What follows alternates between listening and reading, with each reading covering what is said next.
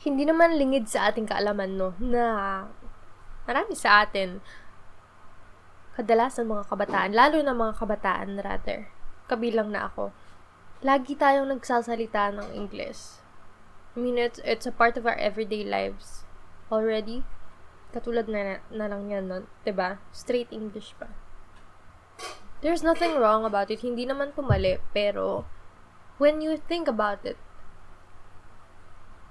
hindi ba't parang possible na dumating sa punto na hindi na natin in-honor yung sariling atin. Which is, yung wikang Filipino. Kaya sa podcast na ito, naisip ko, bakit hindi natin i-promote or, you know, lalong payabungin, lalong pausbungin ang sariling atin. Kaya, bibigyan ko ng challenge ang aking sarili na as much as possible, hindi naman totally na puro, as much as possible, magiging conscious ako sa kung paano ako magsalita at imbes na English, mga salitang English ang bigkasin ko, ay papalitan ko ito ng mga Tagalog na salita. Grabe, di ba? Tagal ko nag-isip, hinalungkat ko pa yon I forgot to welcome you, girl. Ako nga pala si Phoebe Anyas at ano bang Tagalog ng welcome? Maligayang pagdating. Tama ba? Welcome sa Tao Tayo Podcast. At dito pag-uusapan natin ng iba't ibang mga bagay tungkol sa tao. Mapa-political man yan, romantiko, sosyal na mga kaganapan, at marami pang iba. Wala tayong direction. Ano tayo dito? Um, free spirit. If that makes sense. Pero bago tayo magsimula, syempre gusto mo na kitang kumustahin. Kumusta ka na ba? Mm ikaw. Kasi ikaw ay pag-uusapan natin ngayong araw. Ikaw na, despite of everything na nangyayari sa ating bansa, eh, parang, parang wala lang sa'yo. Parang masaya ka pa. Parang hindi ka nagagalit. Kaya ang tanong ko sa'yo, isang malaking bakit. Marahil merong ilan sa inyo na sasabihin, Oh, Phoebe, anong masama dun kung hindi kami galit? Anong, anong masama? I mean, we're just positive people. What's wrong with that? Um, chill lang po kayo. Wala po naman po akong sinasabing masama na hindi kayo galit. But, let me first tell you my story. Balikan po natin yung nakaraang taon, around Marso 2020. Naaalala ko yung sarili ko. So, 'di ba back then nagkaroon ng pandemic, nagkaroon ng lockdown, tapos yun, nag-iingay yung mga tao, galit na galit yung mga tao. At isa ako dun sa mga taong annoyed. Kadalasan yung argumento ko that time Sure na ba kayo sa mga sinasabi nyo? At kailangan ba talaga na ganyan ka-harsh yung inyong mga pananalita? I mean, gaano ba kadami yung alam natin bakit tayo nagagalit sa gobyerno? Like, you know, there's a lot of things. So, I'm also kinda on the neutral side, but still, parang gina-justify ko rin or nira-ration, I'm trying to rationalize yung ating gobyerno sa mga pinagagagawa nila. Kasi, I'm giving them the benefit of the doubt. Gets nyo ba? At bukod doon, kadalasan yung mga argumento ko din ay hindi nyo ba naintindihan na tao lang siya, ganun, pwede siyang magkamali. Like, malay natin, baka yun yung best option na meron siya out of all the options that he had. Baka yun yung, alam niyo yun. In short, maybe we can say na I was a government apologist. Ano ba ibig sabihin ng isang apologist? Pag sinabing apologist, you are in defense of a social controversy, parang dinedepensahan mo yung well, in terms of a government apologist, dinedepensahan mo yung gobyerno. Like, nire-rationalize or gina-justify mo yung mga ginagawa nila. Well, I was more on the neutral side kasi hindi ko alam yung mga bagay-bagay hindi ko alam kung nagsisinungaling lang ba yung mga uh, nasa gobyerno natin, kung gumagawa na ba sila ng kabalastugan, tapos hindi lang natin alam. And on the other side, baka nagagalit yung tao, tapos hindi nila alam na para, para yung mga ginagawa para naman sa ikabubuti nila, something like that. Shit, naiya ako sa sarili ko. But yes, that was a thing. So, 90% or sabihin na natin 98, 98% of the time, ang nakikita ko ay yung mga reaction ng mga galit na tao. Imbes na yung information itself. Plus, meron din ako nakitang tweet na naalala ko pa. Sabi dun sa tweet niya, magalit ka. Kahit hindi ka na mag-post sa social media, basta magalit ka. At sobrang inis na inis ako sa mga ganong argument. Kasi, ano to, bandwagon? Sasabihin mo lang sa isang tao na magalit siya for the sake of being mad at something.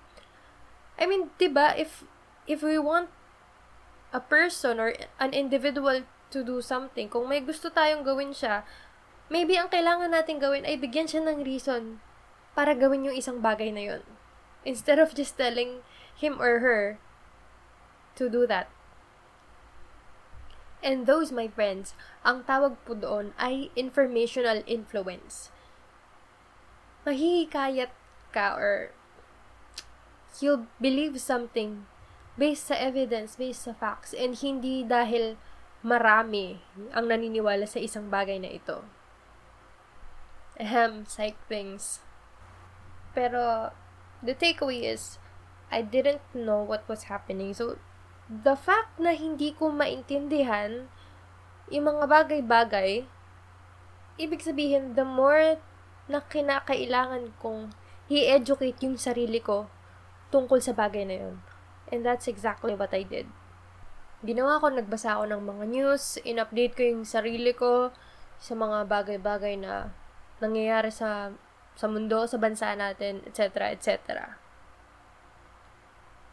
At charan, here I am, calling out on the things that I think needs to be called out. Sorry kung nag-iingay kami. I mean, sorry not sorry because we're not doing it dahil lang trip lang namin. We're doing it kasi it's a must. We think napaka-importante nito na mag-resist, na hindi maging submissive sa isang manipulative na sad boy na charot. But yeah, We're here for a purpose. I mean, obvious naman, di ba? I'm being, being, I mean, nagpapakabukal ako. Ito, sin- kung anong ginagawa ko ngayon, nagpapakabukal ako, sinasabi ko, itong mga thoughts na ito sa inyo. So, you can be aware. In a way, parang nai-educate at nai-enlighten ko na rin kayo. Marahil magkakaiba tayo ng perception, kaya call me out if you will. I mean, itama mo kung ano yung mga nakikita mong mali. If you think mali yung mga pinagsasabi ko dito, edi go. If you wanna share something, do it. If you wanna enlighten me or correct my mistakes, go on, do it. Ang importante naman dito ay open-minded tayo. Kasi that way, we can be better. Pero kapag sarado ang mga isipan natin, we will be stuck sa pagiging inutil. Kems. Ibig ko lang sabihin, hindi tayo mag-grow. Okay. Pero ito na nga, ito na yung tanong na kanina pa natin hinihintay yung sagot. Kung hindi ko pagalit, bakit?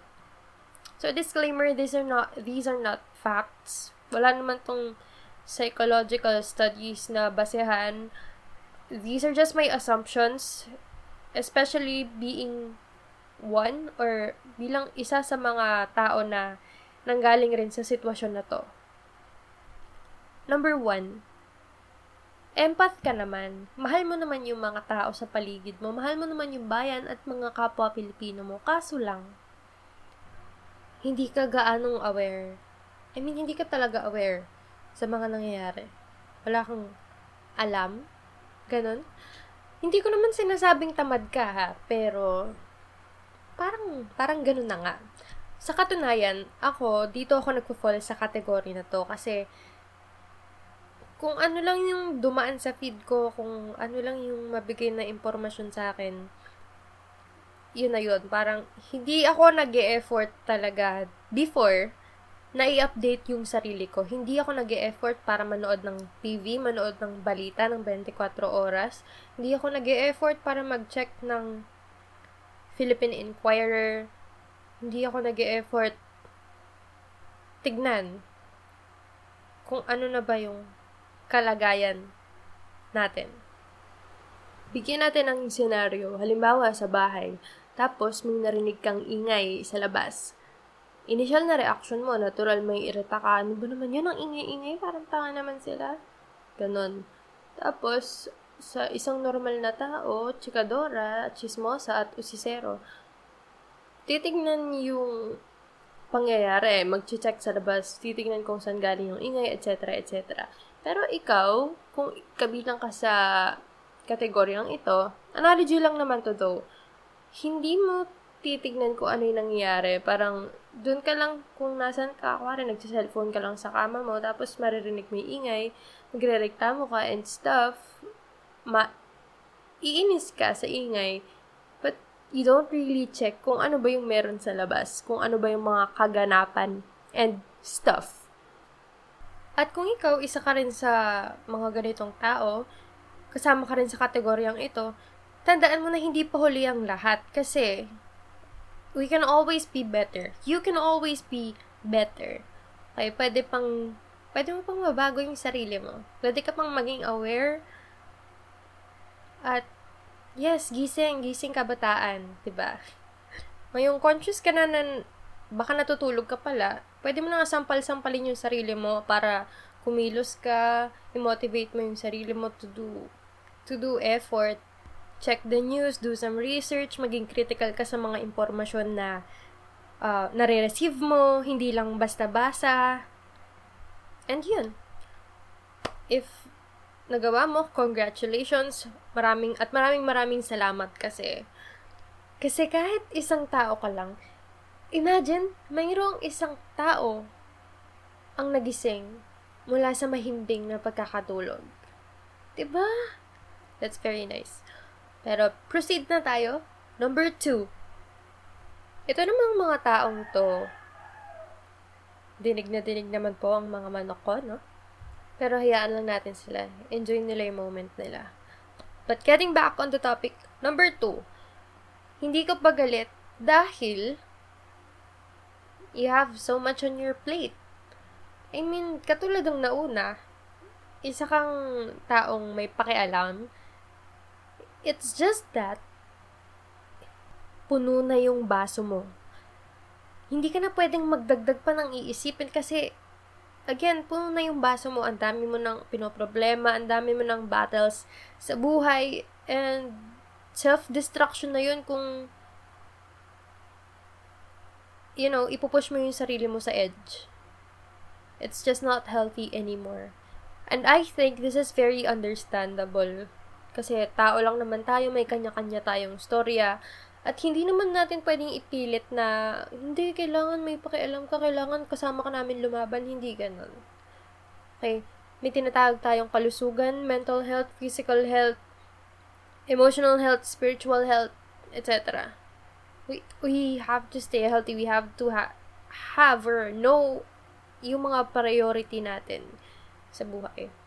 Pero kung isa ka nga dito, isa ka sa mga tao sa kategoryang ito, kung kaya mo, kung kaya mo lang naman, 'di ba? Malay mo dumating ka sa point na okay ka na na you can extend help on these matters. Malaking bagay na 'yon.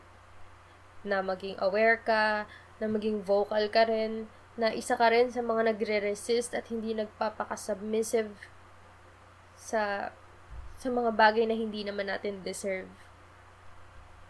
Sobrang laking bagay. Moving on, number three. Hindi ka pagalit dahil isa kang ignorante at walang pakialam. The worst, ba? Diba? The worst. Ito yung probably aware ka naman na mayroong mga patayan, na mayroong mga injustice sa paligid-ligid pero, you just don't care. Kasi hindi ka naman apektado eh. Nakakalungkot lang kasi meron talagang mga ganitong tao I mean, personally, meron akong mga, mga kakilalang ganito. No, totally, they do not care. Even though they know what's happening, they just don't wanna do something about it. I mean, ang philosophical statements nila sa buhay ay kadalasan parang ganito. Um, okay, may injustice. So, what am I gonna do about it? Mamamatay lang din naman tayong lahat, etc., etc. Nakakaloka, di ba? I mean, sino ba tayo para sabihin sa kanila kung ano dapat yung mag-matter at hindi? It's just that I hate it na may ganito. Napanood ko sa isang movie a few years ago at sobrang tumatak sa akin yung sinabi ng main character doon. Sabi niya, Violence is not the worst thing in the world. Hindi violence, kundi apathy. Aware naman siguro kayo kung ano ibig sabihin ng apathy, di ba? It means, wait, search na natin. Ito, sinearch ko siya sa Google. Sabi sa Wikipedia, apathy is a lack of feeling, emotion, interest or concern about something. So, isa siyang state ng indifference, pagiging indifferent, or the suppression of emotions such as concern, excitement, motivation, or passion. At pag ikaw ay apathetic, marahil ay lacking ka, wala kang sense of purpose, worth, or meaning sa buhay. Parang ganun. So, nakakalungkot naman. Meron tayong mga apathetic na people. But who knows, ba diba? Maybe it, it's not too late for you din naman na to change because you can always be way better than who you are now. So, that's a thing. Pero, pero i-call out ko kayo, no? Kasi, being apathetic is so wrong. I mean, kung seryoso ka, like, final answer na yan, you're deciding really to be apathetic, like, nagde-decide ka talaga to look away on the injustice and the different problems that we have. Well, kung ang mantra mo in, in life is that you you just want to stay positive, something like that. Wala namang masama sa pagiging positive, no? But yeah, it's called toxic positivity. Uh, I guess siguro magiging understandable lang yun. Like, syempre, if you want to take care of your mental health and things aren't going good for you, understandable yun. Pero if okay ka naman, tapos you just don't care about the things that are happening, alimbawa na lang, you're in public tapos may makikita kang someone, babae, na binubugbog or inieme ng jowa niya dun sa public, nasasaktan yung babae, something like that. Or kahit vice versa in terms of gender. Tapos ang gagawin mo, titignan mo lang, makikichismis ka lang, but you're not really going there sa situation. Like, you're just there to be an audience and not really do something about it. Galing. By the way, itong scenario na to, nakuha ko talaga siya dun sa movie na Henry. Nalimutan ko na yung exact title eh, pero basta Henry yung pangalan ng bida. So, ang nangyari dun, nasa grocery store sila. Tapos, si N, Henry, nawala ng H. Si Henry na isang bata lamang. My God, yung mga manok. So, ayun na nga. Si Henry na isang bata pa lamang. Daming, daming ingay. Nakakainis. Wait. Vibration mode. so, si Henry na isang bata pa lamang. Nakita niya yung... Nasa grocery kasi sila nung nanay niya, ba diba? So, nakita niya yung magjowa na ilang metro lang naman yung layo sa kanila. And, he knew na there was something wrong kasi parang may violation na nangyayari. Like, nasasaktan na yung babae, something like that. Tapos, sinabi niya sa nanay niya kasi natural gusto niyang bigyan ng tulong, gusto niya may gawin sila. Tapos, sabi ng nanay niya, Anak, let's mind their own business. Hayaan mo na sila. Okay? So, ginawa ko lang Tagalog ha, pero English talaga yun. I think most of us are like this. Hindi, hindi ito maliit lang na porsyento. You're probably guilty right now because marahil madaming senaryo sa buhay mo na naging apathetic ka. You choose not to do something about the things na harap-harapan mo nang nakikitang mali. And ako, inaamin ko naman, in, in some parts of my life, I've also been apathetic. Na, alam mo yun, you just choose to stay silent about it kasi you feel powerless, you feel like you can't do anything, etc. Daming excuse eh. So again, yun yung pangatlong type ng tao. If if tao ka man, charot. Grabe, no? Sobrang sama ako na. Judger na ako. But yeah, that's the third type. Kung pasok ka dito, again, it's not too late for you. Personal growth lang. Laban lang tayo. Number three, kung hindi ka pagalit, posible na ikaw ay isang ignorante at taong walang pakialam sa paligid mo. You're just interested with yourself and your life. Tapos, parang kikilos ka lang or aalma ka lang. Yun ba yung term? Aalma. Kapag sa'yo na nangyayari yun. Yung nangyayari sa iba. Kapag isa ka na sa mga taong nataniman or you know last but not the least pang-apat kung hindi ka nagfo-fall sa mga nauna kong sinabi at hindi ka pagalit probably ikaw ay in love. Mm in love. In love ka. Kaso nga lang sa maling tao emotionally invested ka may mga pinaglalaban ka kaso for a very wrong cause. At dito ang tawag sa'yo ay DDS. Pag sinabing DDS, Die Hard Duterte supporter. Hindi ka galit sa gobyerno kasi sobrang in love ka lang sa kanya. Here's the thing. Una, kung ikaw ay isang government apologist, tapos, meron ka namang mga nilalahad na argumento mo at hindi ka naman close-minded. It's just that hindi ka masyadong aware sa mga nangyayari. Kaya, isa kang government apologist. You're probably gonna fall under number one or number two. Pero, the difference here is that kung isa kang die-hard supporter, dun pa lang eh, sa term na die-hard, ibig sabihin, if you're that kind of supporter na diehard, no matter kung anong gawin nung taong sinusuportahan mo, kahit mali yan,